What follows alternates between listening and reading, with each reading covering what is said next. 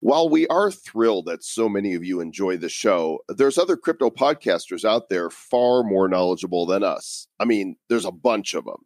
And one of the ones we really respect for his content and commitment to the crypto community is Peter McCormack. As host of the popular What Bitcoin Did podcast, Peter breaks down the current state of Bitcoin and the future of decentralization with his guests. Today, he's gotten his passport stamped for entry into the Republic of Bad Cryptopia and joins us to discuss what Bitcoin did, what Bitcoin is doing, and what Bitcoin is going to do. And to commemorate this interview, we're introducing a special Bad Crypto non fungible collectible token featuring Peter McCormack's appearance on this show. These are exciting times to discuss the past, present, and future of Bitcoin on episode number 364 of the Bad Crypto Podcast. Five, four, three, two, one, zero, ignition.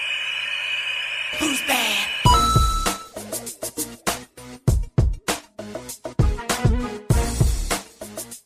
And welcome to the Bad Crypto Podcast featuring the ghosts of Bitcoin past, present, and future. And and there's the ghost of Travis Wright.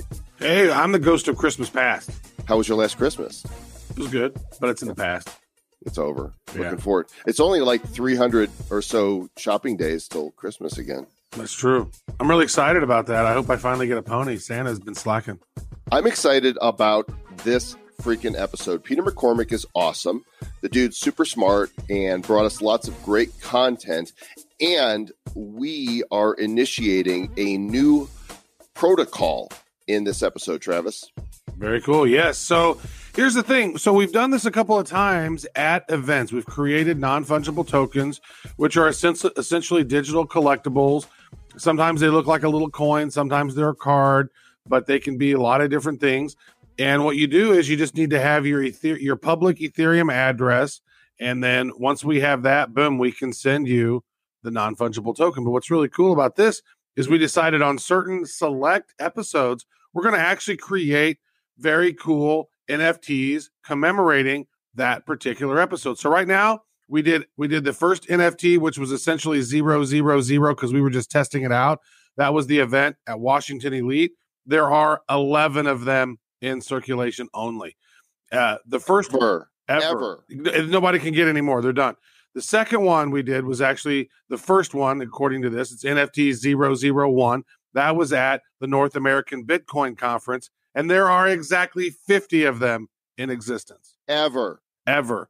This is the official NFT uh, NFT 002 and they will only be available for the next 72 hours. And we'll tell you how to get one after our interview. But first, Mr. Travis Wright, let's give a shout out to our show sponsors. Uh, it's Helios. It's an infi- infinitely scalable DApp and decentralized web hosting platform based on DAG blockchains. It's it's an interesting way they're doing things. We got a great interview with these guys that you're going to want to listen to. It's coming up. Helios protocol is designed from the ground up to be future proof with secure, high speed, and low fee transactions, and to enable truly decentralized and democratic applications. It's really interesting. Uh, one platform capable of hosting your DApp and website user interface at the click of a button. They're enabling a whole end to end decentralized applications to power the next generation of the web. And actually, they're building the next generation of the web. And you can check it out. It's Helios Protocol, H E L I O S protocol.io. Also, shout out to our new show sponsor, Somee. Somee.social is a blockchain based social media platform built for privacy, end user control, and content monetization. It is censor resistant. That means if they don't like what you say, unlike Twitter, that'll go, We don't like you, get off our platform. Somee won't do that. There's monetization options, there's content and curation rewards, there's advertising revenue sharing. Gang, I am on Somee at Joel Comm, have been posting there for months, and I am earning cryptocurrencies. Check it out. Somee, S O M E E dot social. Sow me the money. They are sowing me the money. You guys check it out. Glad they're on board to be a sponsor of the show. And we're going to tell you more about how to get your collectible Bad Crypto Peter McCormack NFT, but only after this interview. Travis Wright, do you have any idea what Bitcoin did? I, I do. I have a general What did it do? I've seen What it. I've looked at the charts. I've seen what it's done, and that's fine. I just want to know what what Bitcoin gonna do. That's what I really want to know. Somebody should start. I would be so I would be so wealthy if I knew what Bitcoin gonna do and when, and then we would just you know be on a yacht somewhere probably. Well, Mr. Travis Wright, I don't know if I could tell you what Bitcoin's going to do, but we've got a guest with us who can tell us what it did and perhaps where it's going to go because he is the host of the podcast, What Bitcoin Did, since November 2017. Mr. Peter McCormack, welcome to the realm of bad cryptopia. Thank you. Thank you for having me on. Uh, long overdue. We have met before. I don't know if you guys remember. I'm trying to remember where that was. I, you, you definitely familiar face. We uh, we did, it was in the hallway at Consensus, and you had like a TV crew. You were uh, like a whole crew, and and uh, like storming down the hallways, filming some stuff. And I just kind of came over, said hello, we shook hands, and that was it. Very Oh. Nice. Oh yeah, we were doing that one. Uh, there was some weird documentary that we got asked to be part of, and they were filming us walking up and down that hall. Remember that? I do. Yeah. In fact, it's really funny because, you know, Pete, when you go on like Netflix now and Amazon, you see all these crypto documentaries, right? Have you been in any of those yet?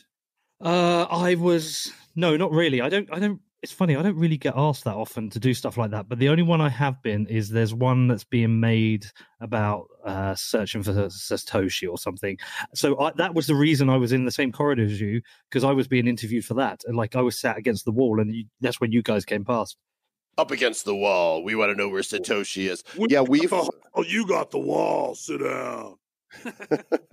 well, a little bit about your bio. You've been a commercial director at Evolving Media, the head of digital at Rapier UK, the CEO of Banter.tv, a partner at McCormack and Morrison, and now you've settled in to the crypto space where you're a blogger and podcaster. Uh, did, uh, so we have to know, did we inspire you to start your show? Say no. Say no. No. No, no. I tell you, the, tell you who inspired me to do it. There's a guy called Rich Roll. He's uh, up in LA. He's a, a vegan athlete runner, and I through a weird chain of events. I've told the story a few times, but a weird chain of events. I ended up at a yoga retreat he was running in Italy. Became friends with him and his wife, and I was out in LA, and he's like, "Come and visit me." So I did. And then uh, I was just into the crypto thing. I was like trying to write about it, not very good, trying to trade, getting lucky. And uh, and I was like, you know, what, I think I'm just going to do a podcast. So yeah, he inspired me. He told me all the equipment to get, and off I went. Off you went. Very good. And you actually were the head of digital at Rapier UK. Yeah, so no, so I had like uh 20 years in advertising. So Yeah. uh, originally, like uh, I I needed a website years ago. I used to have a uh, fanzine. I wanted to build a website, couldn't afford one, so I learned to build them and like went into the commercial side. So that was a dual role. So what happened was I was uh, a managing director of this company, Evolving Media. It's- I think you've probably seen it on LinkedIn as commercial, but and then I like left to set up my own agency, uh, McCormack and Morrison, and we based ourselves in the Rapier office there. So they're a um, they're they were a huge advertising agency in London. So I did a dual Okay. role, I ran, ran my agency and ran the digital for them. I just want to make a comment about their name. I don't know that it's the most Yeah. PC name. I think maybe That's they might very- want to go less rapey, not rapier. That's like Yeah, it's it's a really unfortunate name um, to like to say because it's yeah. It, obviously, when you say it, it comes out wrong. But uh, we're here from we're here from way less rapey uh, UK. We're a digital consultant firm, and we don't like to rape at all. Not like those rapier people. They're animals. At least they're not with rapiest, right? That they're the worst of all. But they're Well, based so- out, they're based out of France, though. There's a difference. So, uh, so what a rapier is? It's a type of sword. I'm not, not sure if you know. It's like a type of sword. So, I think that's where it came from. We don't um, know that at all. We're from America. Does it sound like we know fancy things like that? I don't know. A- Yeah, and it's, I think unfortunate name.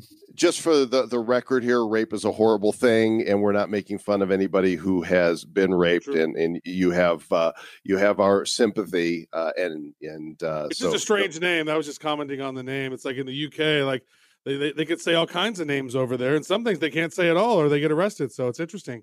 Different different Yeah, culture absolutely. going on over there. Yeah, we don't have First Amendment protection like you guys do. hmm hmm Well, you have uh, gone down the crypto rabbit hole deeply, and I believe you are a bit of what we'd call a Bitcoin purist. Is that right? Yeah, yeah, I guess so. Um, I'm, I'm certainly now focused entirely on Bitcoin. I, I don't tend to look at anything else now uh, through through a number of reasons, like trading and losing money. Also, spending time with people who've explained Bitcoin to me and why it matters, and you know, uh, pointed at flaws in other cryptocurrencies. And uh, I've I've entered the debate, and there's no win in the debate. You know, you're one or the other, and, and you know if you don't agree you end up fighting and wanting to like insult each other. So i i would say i'm i'm focused on bitcoin. That's what i'd say. So does that mean i mean have you had roger ver or craig wright on your show? Long long time ago. I think they were both in like the first 20 episodes um and i did do a second interview with roger once but it didn't kind of didn't come out very good so we didn't publish that. And then since then no i've i've pretty much focused entirely on bitcoin people. Mm-hmm. did he give you the bird and tell you to f off when you no no. He was actually right i actually flew out to japan and did it with him. And you know despite people having their disagreements with him which i can empathize with a lot and you know i wouldn't say he's my friend anymore. He writes about me a lot on, on reddit. But um being a being a big supporter of ross ulbricht and knowing some of the good things roger did for ross you know i and supporting the family with the legal costs and things like that you know i probably gave him a bit more time than anyone else. So i was willing to you know mm-hmm. talk to him. But uh uh, it's not a healthy relationship we're, anymore. We're pretty neutral, honestly, and we'll you know we'll talk to just about anybody in the crypto yep. world. And uh, but I'm I'm curious what your personal position is on you know Roger owned Bitcoin.com and at Bitcoin on Twitter when you know he was still in core BTC, and then when he forked off to Bitcoin Cash. Um, he has now been using that website and that Twitter handle. And I'm just curious, you know, what your thoughts are on that and how it impacts the industry and the public.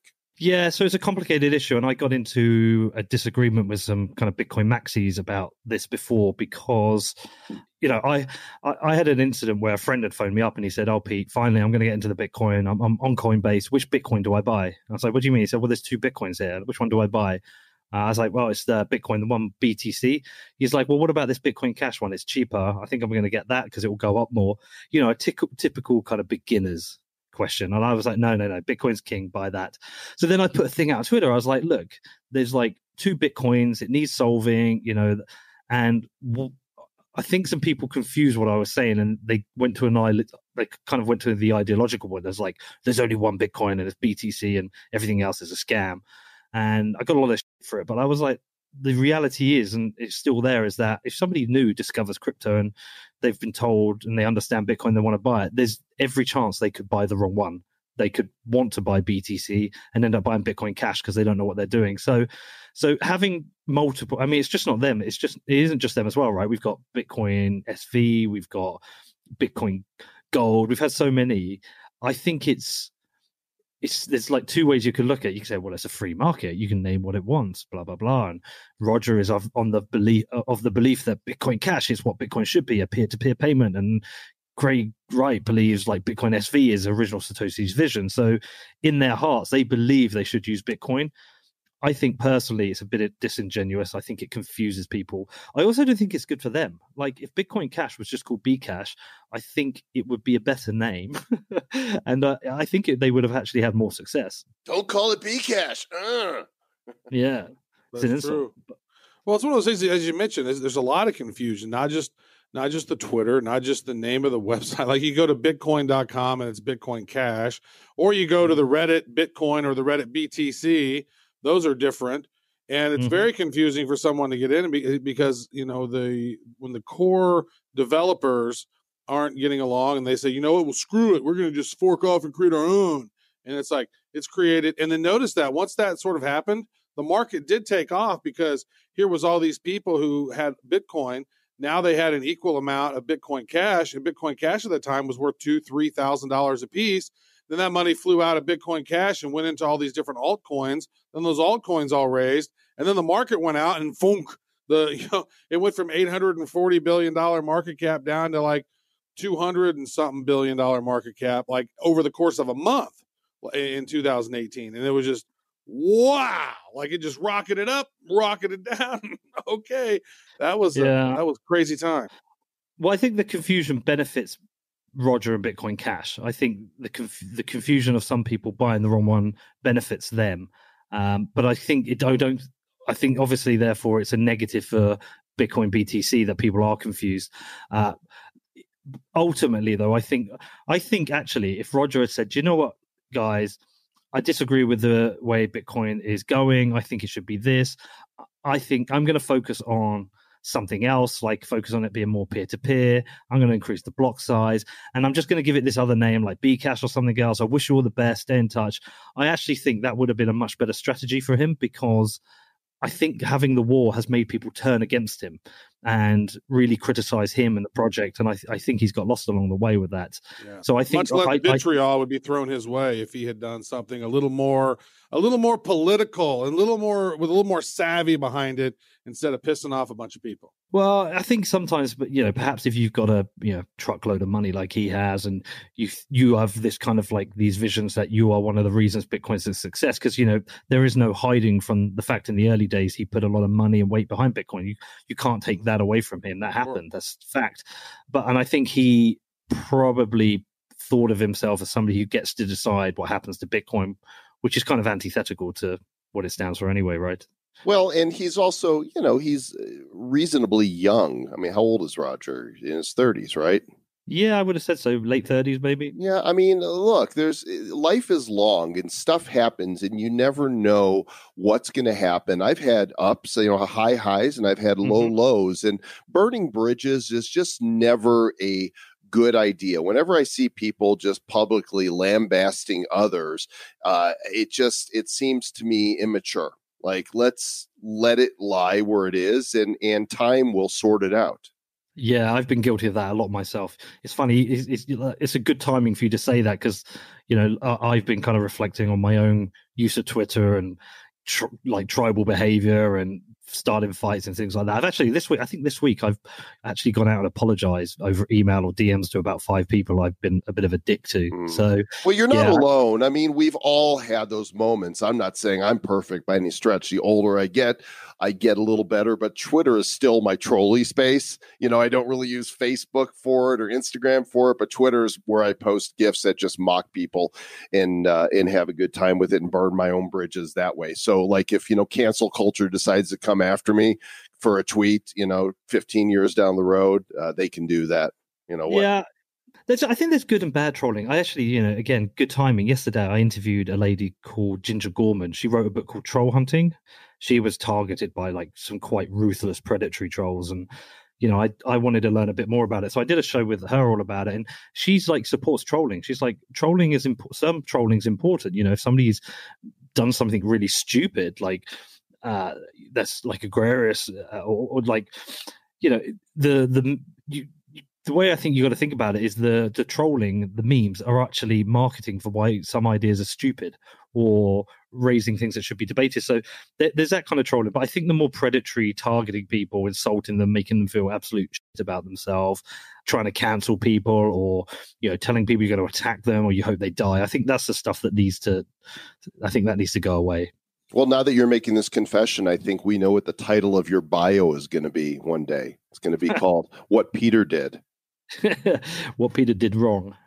Very nice. Now I want to ask. I want to ask this one question because you you said something in the in the pregame uh, that Yep. was interesting to me. You basically don't do interviews over the internet. You do interviews in person, and you mentioned you flew to Tokyo to interview Roger Ver. So that's got to be that's got to be kind of expensive to be making all those flights and just. Are they, how often are they coming to you, and how often are you going to them? I think I'm up to like it's about ninety percent now are done in person, um, and then like ten percent over Skype. Yeah, I think I've I'd have to look. I've I think I've flown anything from 70, 70 to hundred times this year. I, I I honestly don't know. I'd have to check the flights. Yeah, but I mean, what I tend most are in the states, right? So what I'll do is I'll fly to New York and I'll do five, and then I'll fly to Denver and do two, and then I'll fly to Austin and do four, and then I'll go to LA and do another couple, and then San Fran. So usually on a on a trip, I can get like a bunch in, and so that'll take like two weeks, and then I'll go home for like two to three weeks, and have those in the bag. And maybe when I'm home, there's like one or two I'll do on Skype or something. But yeah, look, it's expensive, uh, but I I prefer the product of a in person interview, just for like a couple of reasons you know, I want to get so you know, your show's like I, I would say is the probably the most fun show in crypto, right? Like you you you don't take it like too seriously. You want to have a bit of fun with people, but like you interlace that with important questions and topics. Would you say that's fair? I, I like that. I mean, uh, Peter McCormack says the most fun show in crypto. We're gonna put that on a. We're gonna put That's that on good. a graphic. It's going on a card. We're going to milk the shit out of that. Thank you, sir. But you, but like I say, like and, and with mine, I'm I, what's important. I want to get the connection with the person. So that kind of 15, 20 minutes you have with them beforehand, or like sometimes it's like a 24 hours. You get to know them. You get to spend time with them, and then when you're in person, do you guys ever do in person interviews? Oh yes, yeah. Yeah, I whenever mean, we can, you know, we go some when we go to events. Um, of course, we try and do interviews on site there, or we do live stage shows where we're interviewing. I do a lot of Well, you know- impersonations. Is that the same? It's kind of similar, right? But you know what it's like, right? Impersonations. Yeah, it's very good. Like- oh, right, man. yeah, you know, I I like you know we used to go to these events and not do any interviews, but then we now we have some a really good device that we take around it has the and the three microphones and the cords and the whole deal. So now it's like going that. Now we've started to, to go to different conferences and get a booth, and then we'll have a booth, and then at the booth we'll sit and people will come up and we'll do a lot of interviews that way. So that's been really cool to to meet a lot of people in person and chat and and have those in person interviews. So I do I do get what you're saying. I was just doing the math in my head, and I'd be like, damn, that is expensive to travel Yeah, around that I- much. Probably I don't know, eighty hundred thousand dollars on the travel this year. Yeah, Dang. yeah, it's a lot. Uh, I tell you, I will tell you a story because this will uh, you'll understand the panic I had. So I just went out. I don't know if you guys know, I've got a second podcast. No, what's the second show? So it's called Defiance. Uh, so I cover. I've I've co- I've done a Bitcoin show in it, but like I tend to cover the things that I think Bitcoiners will be interested in, like human rights, censorship, and such. And I just went out to South America and I went to Bolivia to do an interview about what's going on there with uh, Evo Morales and the like the political crisis. So I went and I was there for two days. Spent two days like in Bolivia, speaking to people. You know, getting to like find out what the opinion is on the ground, all my research, and then on the final day, I did the interview with this uh, lady Janice, who's from uh, uh, an NGO which is campaigning for better democracy. Anyway, so we do the interview, and usually when I'm done, I quickly upload it onto my laptop and stick it in the cloud. But I had to go straight away and catch a flight from there up to El Salvador. And I got to El Salvador, and my case didn't come through. I've got like this whole mobile studio, like a Mm. Pelican case, and I was like, uh, "My case hasn't come through." So I went and reported reported it, and she was like, uh, "Yeah, we can't find your case." Uh, so they had to take my details, but for like 24 hours, I was like, "Man, I d- what, if, Oh, what if this is gone? All that work, everything I'd done in Bolivia, that whole interview would have been gone. You know, would have lost it, and that would, you know, that would have been pretty heartbreaking. But it did come through. It came through, thank, you. It came through. thankfully. somebody was Yeah, like, I had "Oh a- damn, look at this Peloton case here. This look mighty fancy. I think I'm going to take this and and sell it all on eBay." It's not a Peloton case. It's a Pelican case. Oh, a Pelican case. Okay, never mind. I wouldn't want one of those. It's not a bike, so you don't you don't ride the case. All right, so let's take a look. You know, now that we're in 2020, uh, let's take a look at 2019. What did Bitcoin do? Yeah, it's a funny thing you should say that. So I I, uh, I went out today and watched the. I don't know if you know there was a massive football match on, like our football, not your football, soccer match. Liverpool were playing in the World Club final. So I went down to this bar in Austin and met up with a few Bitcoiners. I was with uh, Parker Lewis from Unchained Capital. I was with uh, Michael Goldstein, just a few others. And I was like, the funny thing is, I, I think if you say crypto, everyone feels like it's been a bad year. You know, still a bear market. No one's making any money. But it's like if you take all the crypto and you just say Bitcoin, it's like, well, isn't it up like 70% this year? You know, lots of cool stuff's happened, lots of cool devs happen, like like cool companies are growing, Casa are growing, BlockFi is growing. Like if you take Bitcoin on its own, I, would say it's been a good year. I think if any other company had grown 70%, you'd be like, that's a home run, that's a good year. I think it's more than that, right? Wasn't didn't Bitcoin have a low of around 3200 in January? And uh, full disclosure, we're recording this before the 31st of December 2019 even though you guys are hearing this in 2020, but you know, we saw it go as high as almost what 13,000 and landed around 7 or so, 7200. So that's a 100% gain right there. Yeah. That's more than 100%. I'd say it's been a like as someone focused on Bitcoin, I think it's been a great year. Like I'm really happy for what's happened with Bitcoin. I'm really happy personally, like what's happened with you know all the work I've done. So yeah, for me, like I look back at 2019, and think what a great year. it's been quite a ride. You know, crypto goes up, crypto goes down. We're having fun. We're really, really enjoy watching what's actually happening in the development of blockchains around the world, right? We're seeing China build a, build their own cryptocurrency. We're seeing a lot of different companies using blockchain. We're seeing old school companies sort of adopt blockchain and do things and these new NFTs, these non-fungible tokens that are popping up.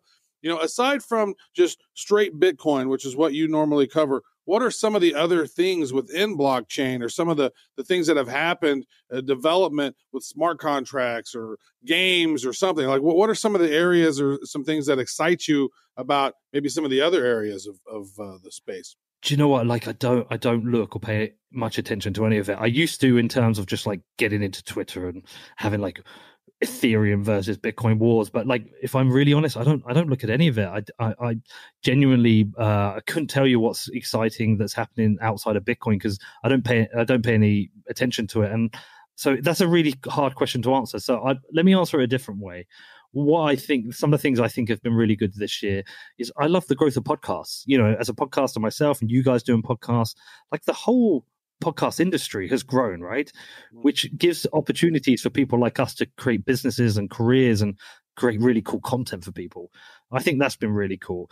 And I tend to then look at some of the companies that I think are really interesting. So, uh, BlockFi, like full disclosure, are a sponsor, but I think the work they've done in uh, lending and borrowing with Bitcoin has been really interesting, like the financialization of the industry.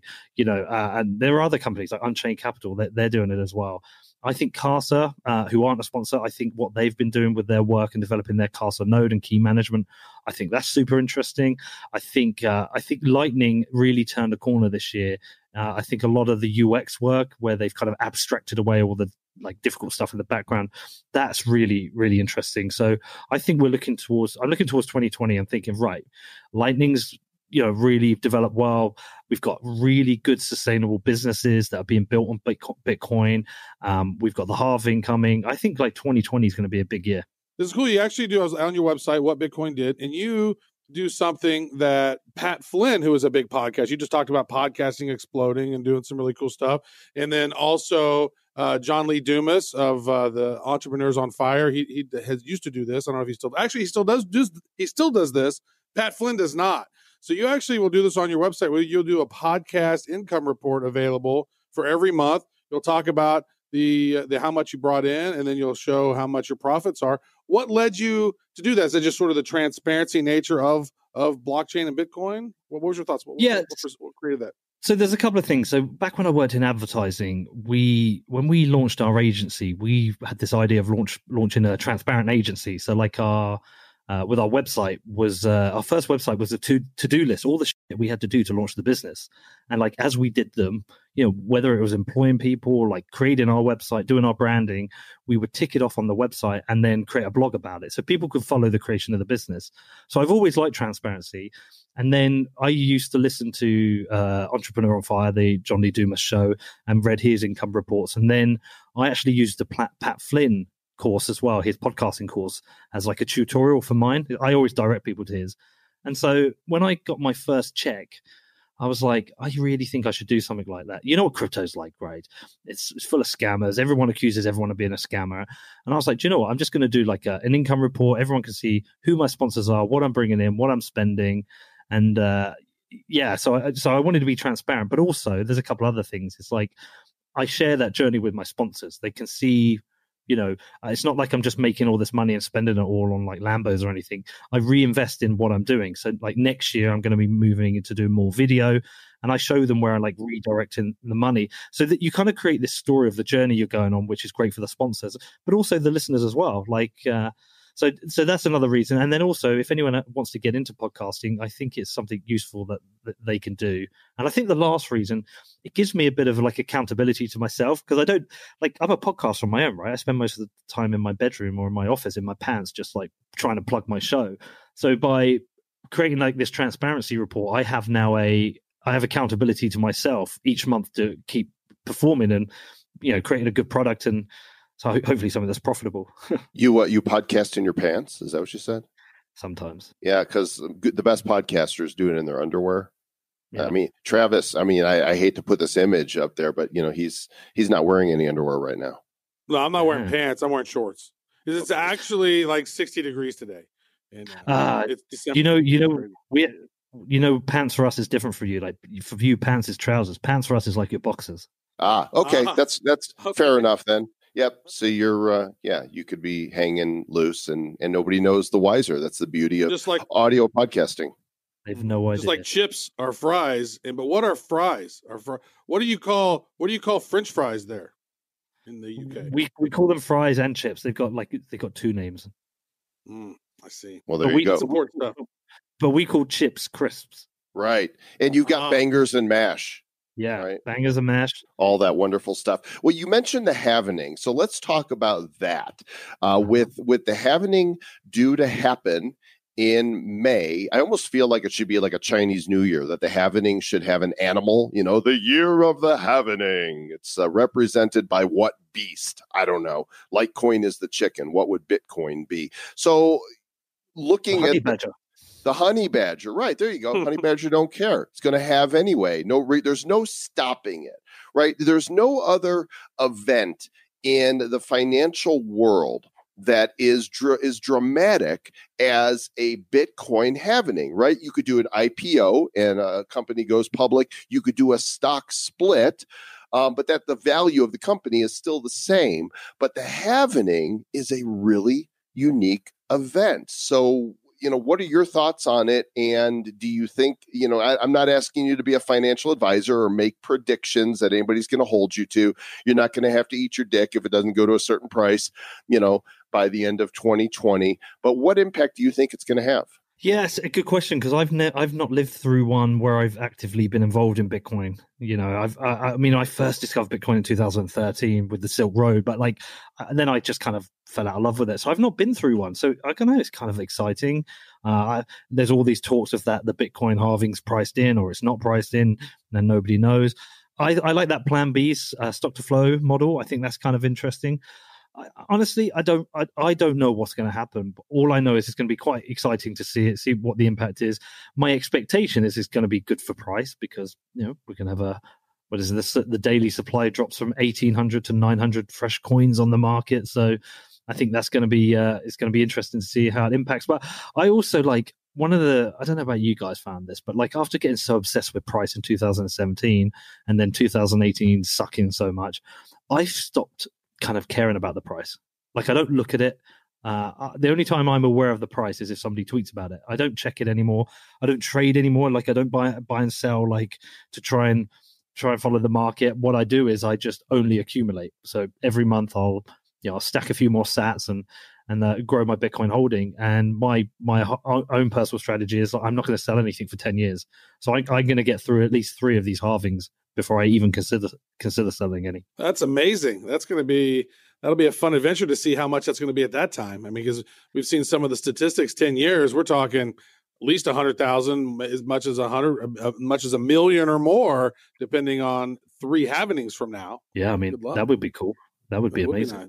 Wouldn't be too horrible at all. So let's talk about some of the most downloaded shows or some of the best guests, maybe some of the funnest interviews that you've had on what Bitcoin did. Like if somebody was going to say, "Hey, let me hear like what couple two three episodes would you most recommend that somebody has got to hear if they were to listen to your show?" Oh yeah, good question. Oh gosh, it's really hard though, right? Like I, I bet you hate that question.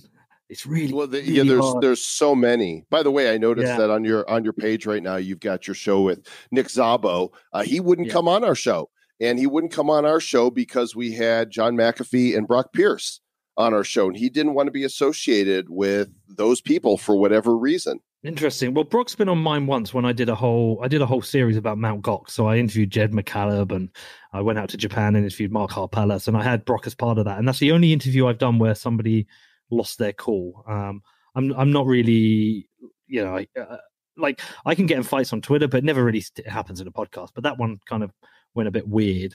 Um, Nick Szabo getting on was um, obviously amazing because I think I think that's the first solo interview he's done. He did one with Tim Ferriss, which was Mm. um, which was with uh, Naval, but Naval did a you know, it was at least half that interview.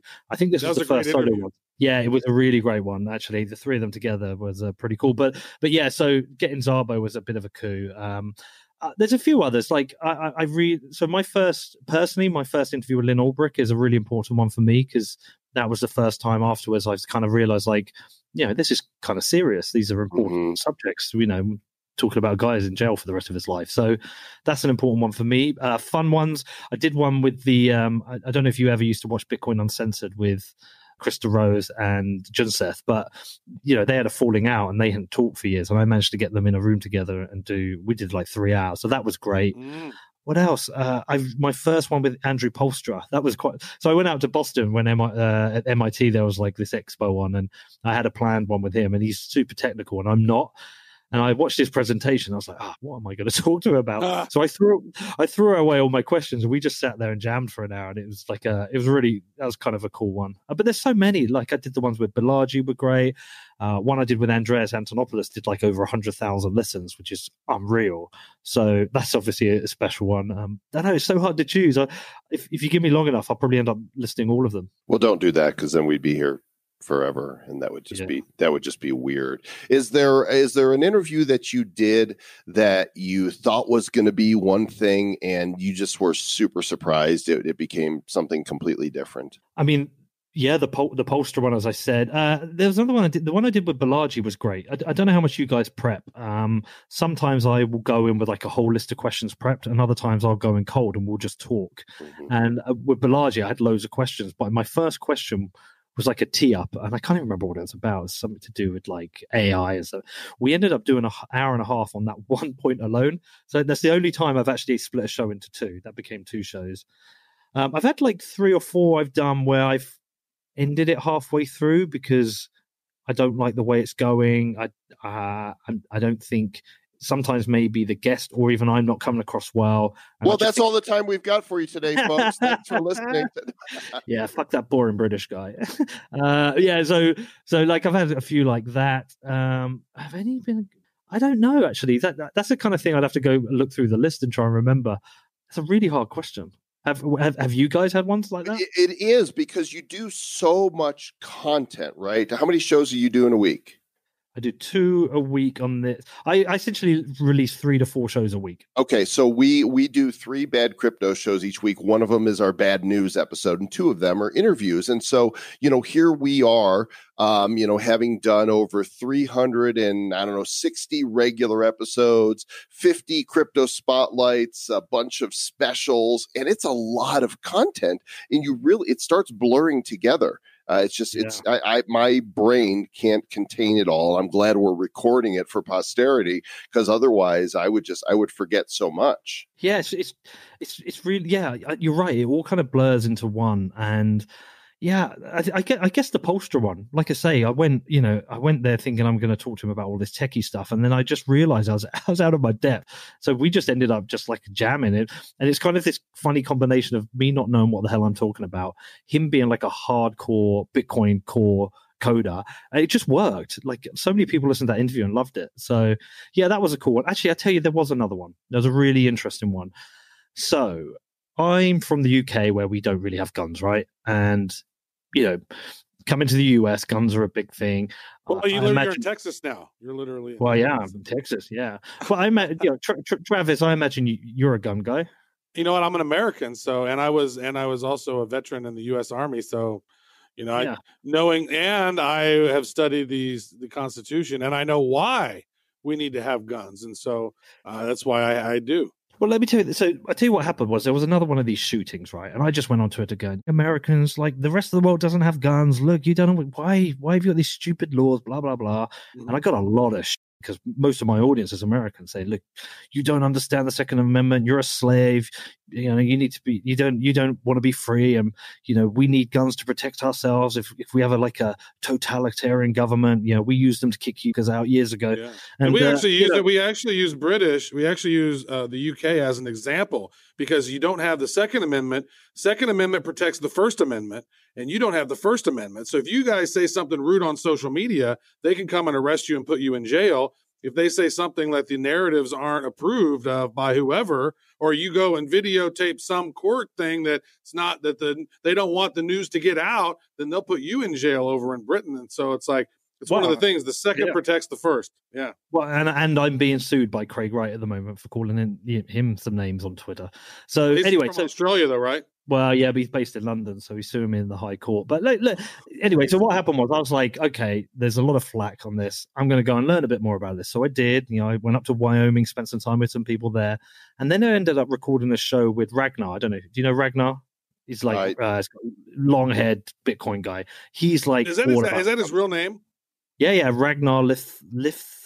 I can't pronounce Dude, Ragnar Lothbrok was the like this badass uh, Viking explorer king back in like the 900s. well, he's like he's got a podcast. It's like Guns and Bitcoin. So Oh, okay. so anyway, we we we were at this event together, and we'd like clashed a bunch of times on on uh, Twitter. And I was like, "Come on, let's just make a show. Let's talk about this." And it's one of my favorite shows. That, that that's easily like a top five show of mine. And we had a great conversation. We got on really well. Anyway, at the start of the interview, like like you know, I'm asking about you know why guns important for him, and he tells me, and he's he's never talked about this public. So like, I feel honored that he f- felt like my show was a place he could do it. But he talked about how his father had committed suicide at the hand of a gun, like he'd Mm. just taken his life with a gun, and yet he is still not anti-guns and why. And and I that really shook me up in terms of an interview. Like even now, I'm going kind of goosepimply because I I wasn't prepared to be told that.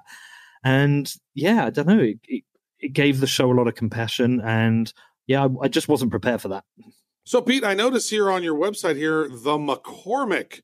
It's a new show. It looks like uh, another show. So you're gonna you're, you're like, I need to do all the podcasts. What's what's this what's this new show going to be? It's just that's not going to be like a that, that's going to be every now and again I do an interview which doesn't fit in. It's not a Bitcoin show. It doesn't fit in a Defiance show, but it's like somebody I want to talk to. So you know that that's just for like other other stuff. Uh, so I did one with my buddy Rich Roll. Uh, he's the reason I podcast. But like he's a vegan athlete, and you know he's he campaigns for like you know global issues. It doesn't fit in either of the others. I mean, you can make an argument for Defiance, but it's you know it's more of an yeah uh, broader kind of topic. So there's other people I want to interview and talk to. So that's really for that. It's like a dumping ground for the other stuff. And uh, yes, I'm I you know the, do you guys have like somebody you'd like to interview? It doesn't have to even mean crypto. Is there like do you have like people you think oh just I would love to sit down and interview that person? Oh, absolutely, uh, definitely, and and you know sometimes we've had people on the show that are loosely tied to crypto, but to the ideals that you know crypto backs. For example, we had G. Edward Griffin on a show here at the end of last year. We've had John Stossel on on the show, you know, talk about um, his experience in in the media and you know his thoughts on crypto. And so, you know, if we can fit them somewhere into, hey, this person is super interesting to us and we also want to get their take on crypto, then we want to bring them to our audience. Yeah, so I, have, but there's people like, like if I could interview anyone, it would be someone like James Hetfield or Axl Rose, right? Just like put it out there, the most coolest one I could ever get. I mean, it probably never happened, but if it did, that's not going to fit in either of my shows. So I, I, Right. I, I want to put it into that, and uh, yeah, so that, that- that's why I'm launching Noel that. Gallagher. I want you to Noel I want you to interview Noel Gallagher. That would be hilarious. Oh, That guy is so to do funny. I've got Now- um, I, I've got Axl Rose on speed dial. Let me just call him and ask him if that's I actually met him. I met him in London about oh God, it was about two years ago. He ended up doing this private chat to like 200 people at this Chinese embassy place. And my friend used to do a lot of work in China, so he got us into it. And I, I finally met him. Like Guns N' Roses was the first band I saw live, so he's like a, a minor hero of mine. very nice. Well, Are you gonna, Are you pulling that up, Mr. Joel Comm? Welcome to Bad Crypto. I thought that's what Uh, you were doing. I was like, I got him on speed dial. I thought for sure you were going to play it. No, no, we we actually have a a parody song that we created a couple of years ago. That's to the tune of "Welcome to the Jungle." Uh, in fact, Nice. we'll we'll play it here uh, on the way out of this interview so that people can enjoy that. But we encourage people to go check out Peter McCormack's shows. What Bitcoin did com because you want to know what it did what it's going to do and he talks to people who can help you uh, understand that so pete thanks for uh, for coming on today And good luck with the Chiefs, man. Hey, thank you. Thanks again, Peter, for coming on the show. And we hope that you're feeling honored because our new proof of listening protocol that can identify people can show that they've listened to a podcast because they have claimed the unique NFT that has been designed especially for it. We're about to tell you how to get it. That is true. And the thing about this, folks, is like it's it's really cool. We're going to be able to test out a lot of stuff with these NFTs. Imagine having your own Republic of Bad Cryptopia ID card, right? You can prove that you're a member of the Republic of Bad Cryptopia. Like a pretty cool. passport. Yeah, it's like a passport kind of thing. So we're going to be testing be that. Card carrying member. So not Yeah. just like a virtual member out there somewhere in the ether. That's true. You know, because Joel and I are technologists, right? And we like to play around with technology. That's what, what got us into blockchain in the first place. It's not just because crypto is going to the moon. It's because, wow, this technology is interesting. It's doing cool things. So think about NFTs as like the next level baseball cards or the next level Magic the Gathering cards. They're available on the blockchain. You own them. You can verify that they are yours, right? And, and there's going to be a lot of things that pop up on, on here, right? There's a lot of fake goods that come out of different countries that are counterfeit that aren't actually real goods. And so you can put them on the blockchain, attach an NFT, connect them and say, this is your item. This is your Gucci bag. And here's your pr- proof that this is your Gucci bag. So if you want to resell it later on, you're to, there's going to be proof on the blockchain. So this is cool mm-hmm. stuff. So no, let's let's give a couple examples of ones that are active now, Travis. Right there's crypto kitties. Mhm. Those are those are non fungible tokens. Each kitty is its own unique design, one of a kind, and somebody owns it in their wallet. And on the CryptoKitties exchange or on OpenSea.io, you can sell those to other people, and then they own it. What's another? Uh, what's another one? Well, I want to actually expand on that because Crypto Kaiju, who we've talked about before on the show, they've actually created a physical crypto kitty that they sent each one of us.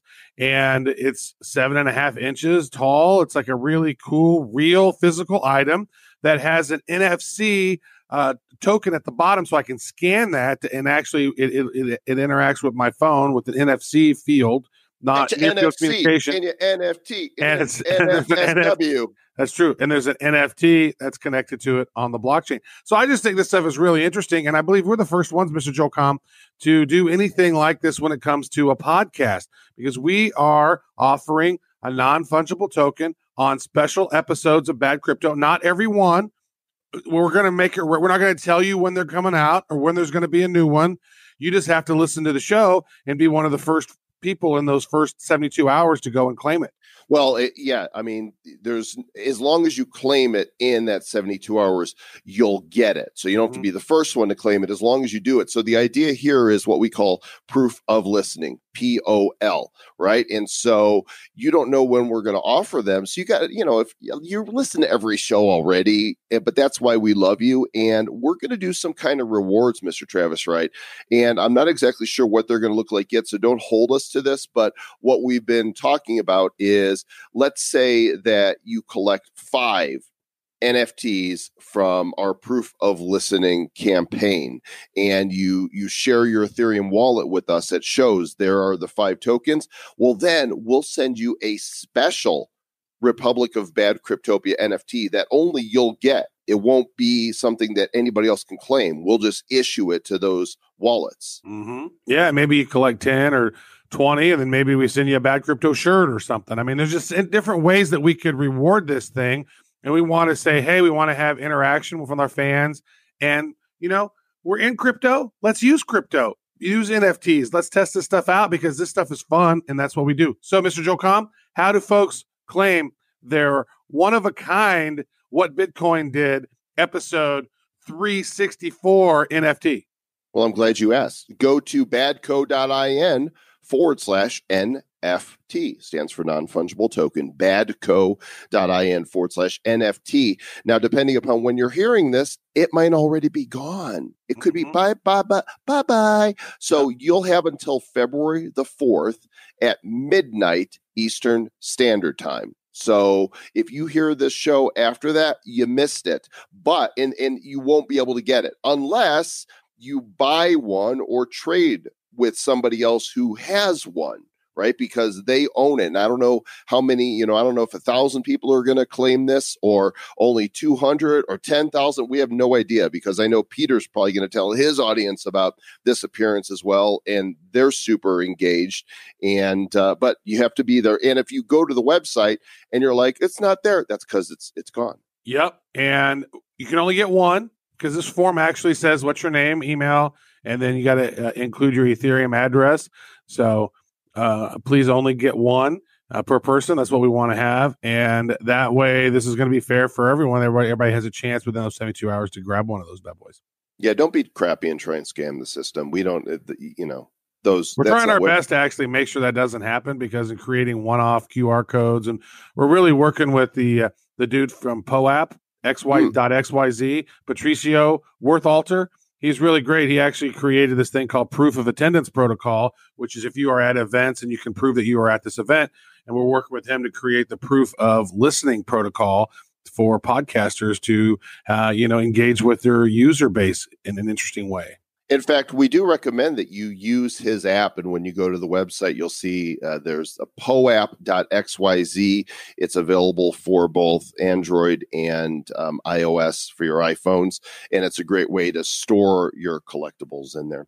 Badco.in forward slash NFT. And Mr. Travis Wright, speaking of cool things that Mhm. are on the internet, we have had our friends from Upland, upland.me, Mm-hmm. on the show before. That's a location based property trading game we've talked about that lets you own real world properties on the digital blockchain, right? Mhm. So, you know, there's a, an address, maybe the Museum of Modern Art in San Francisco. Well, you can't actually own that building, but you can own the representation of it in Upland. That's true. Yeah, you know what's interesting is that you know it's like a, it's kind of like Monopoly, but it's on it's using real world addresses, using blockchain technology. You actually get you know deed to the property. You can then Google that address on Google Street View to see what that place actually is. We started it on Monday, on January 27th. But users of, of Bad Crypto, you actually get a double sign-in bonus uh, whenever you you come through this link. So if you go to badco.in forward slash upland, instead of getting 3,000 UPX tokens, you're actually going to get 6,000 when you sign in via mobile. So make sure you're going through this link via mobile. It doesn't work on desktop. And uh, what's cool, yeah, they, they actually uh, provide crypto in and uh, allow that, and they're going to allow some crypto out. Eventually, maybe some fiat out. But it's a cool, it's a cool game. You can buy UPX tokens using the mobile web, and you can buy UPX tokens with cryptos. Excellent. Mr. Travis Wright, this is an exciting show. And I know that we are already scheming for our future shows what NFTs we're going to be offering. And this all comes about at an interesting time because we are in two weeks from now going to be at ETH Denver here in the beautiful state of Colorado, ethdenver.com. And we're speaking and doing our show there. Last year, we did our show right before Andreas Antonopoulos took the stage. Now, we know that Vitalik Buterin is going to be at ETH Denver, and we also know Joe Lubin of the Ethereum Foundation is going to be there. And we are trying to see if we can get one or both of them on the show. hmm And actually, you know, when we were talking about that POAP.xyz earlier on about claiming the NFTs, that's where that protocol was created. The proof of attendance protocol was created last year at ETH Denver. This is where the biddlers are, the people who are creating and utilizing blockchain technologies in cool and unique ways. They are doing it at ETH Denver. It's not Den ETH. Some people were calling it, oh, I can't wait to go to Den ETH. I'm like, Den ETH, that's where Mike Tyson likes to go to get pancakes. Does does wait? I want to hear Mike Tyson order the Rooty Tooty Fresh and Fruity. Hey, hi. Well, yes, I'm really glad to be here, Denny. Uh, I'd like to have the Rooty Tooty Fresh and. If you could add some blueberries on that. That's great. And shortly after that, the following week, we're going to be in New York for NFT.NYC. This is the definitive uh, annual North American conference on NFTs. And we will have at both ETH Denver and uh, NFT.NYC another unique proof of attendance non fungible collectible from Bad Crypto. So if you're at either one of those events, make sure you see us so that you can claim this collectible. Mm, that might actually be. I think you know we've got them planned out of which ones are going to come out here over the course of the next month. But I believe this one will be. You know, this event right here, or actually the what Bitcoin did episode 364. This one right here is uh, NFT two. I believe NFT three will be Denny's going to get pancakes because we love pancakes. Uh, Denny uh, ETH Denver will actually be number three. Then I think we have a couple other ones planned that's going to come out, and then NFT, NYC, OPP. Yeah, you know me. That's probably going to be uh, NFT number five or number six. Super fun. Mr. Travis Wright, we're breaking new ground, and you in the Republic of Bad Cryptopia are breaking it with us. You'll be able to say, I was there. Like, re- remember the time when, you know, before everybody did these non fungible tokens for their podcasts and YouTubes? Remember that time that those guys at Bad Crypto, that they were the first ones to do this? Yeah, that was badass. In fact, I've got the first one they released from their episode in my wallet. Oh my gosh, and it's worth nothing, but Yeah. it's cool. You're breaking new ground while Mr. Joel Comm breaks wind. Oh, oh, I shouldn't have had those. Oh, wow, those iFart apps are so incredible these days. Shouldn't have had those beans last night. that was horrible. Thanks for listening, gang. Don't forget to subscribe, review, and share the goodness from the bad republic of bad wherever we are. Stay farty, because that's bad. That's true. I mean that that's pretty bad. Welcome to Bad Crypto, badcryptopodcast.com. We're talking everything blockchain and the shit coins that you own. What news will get you wrecked? What coins are gonna moon? Just sit back and hold on. You'll get that Lambo soon. Bad Crypto, Bad Crypto Podcast.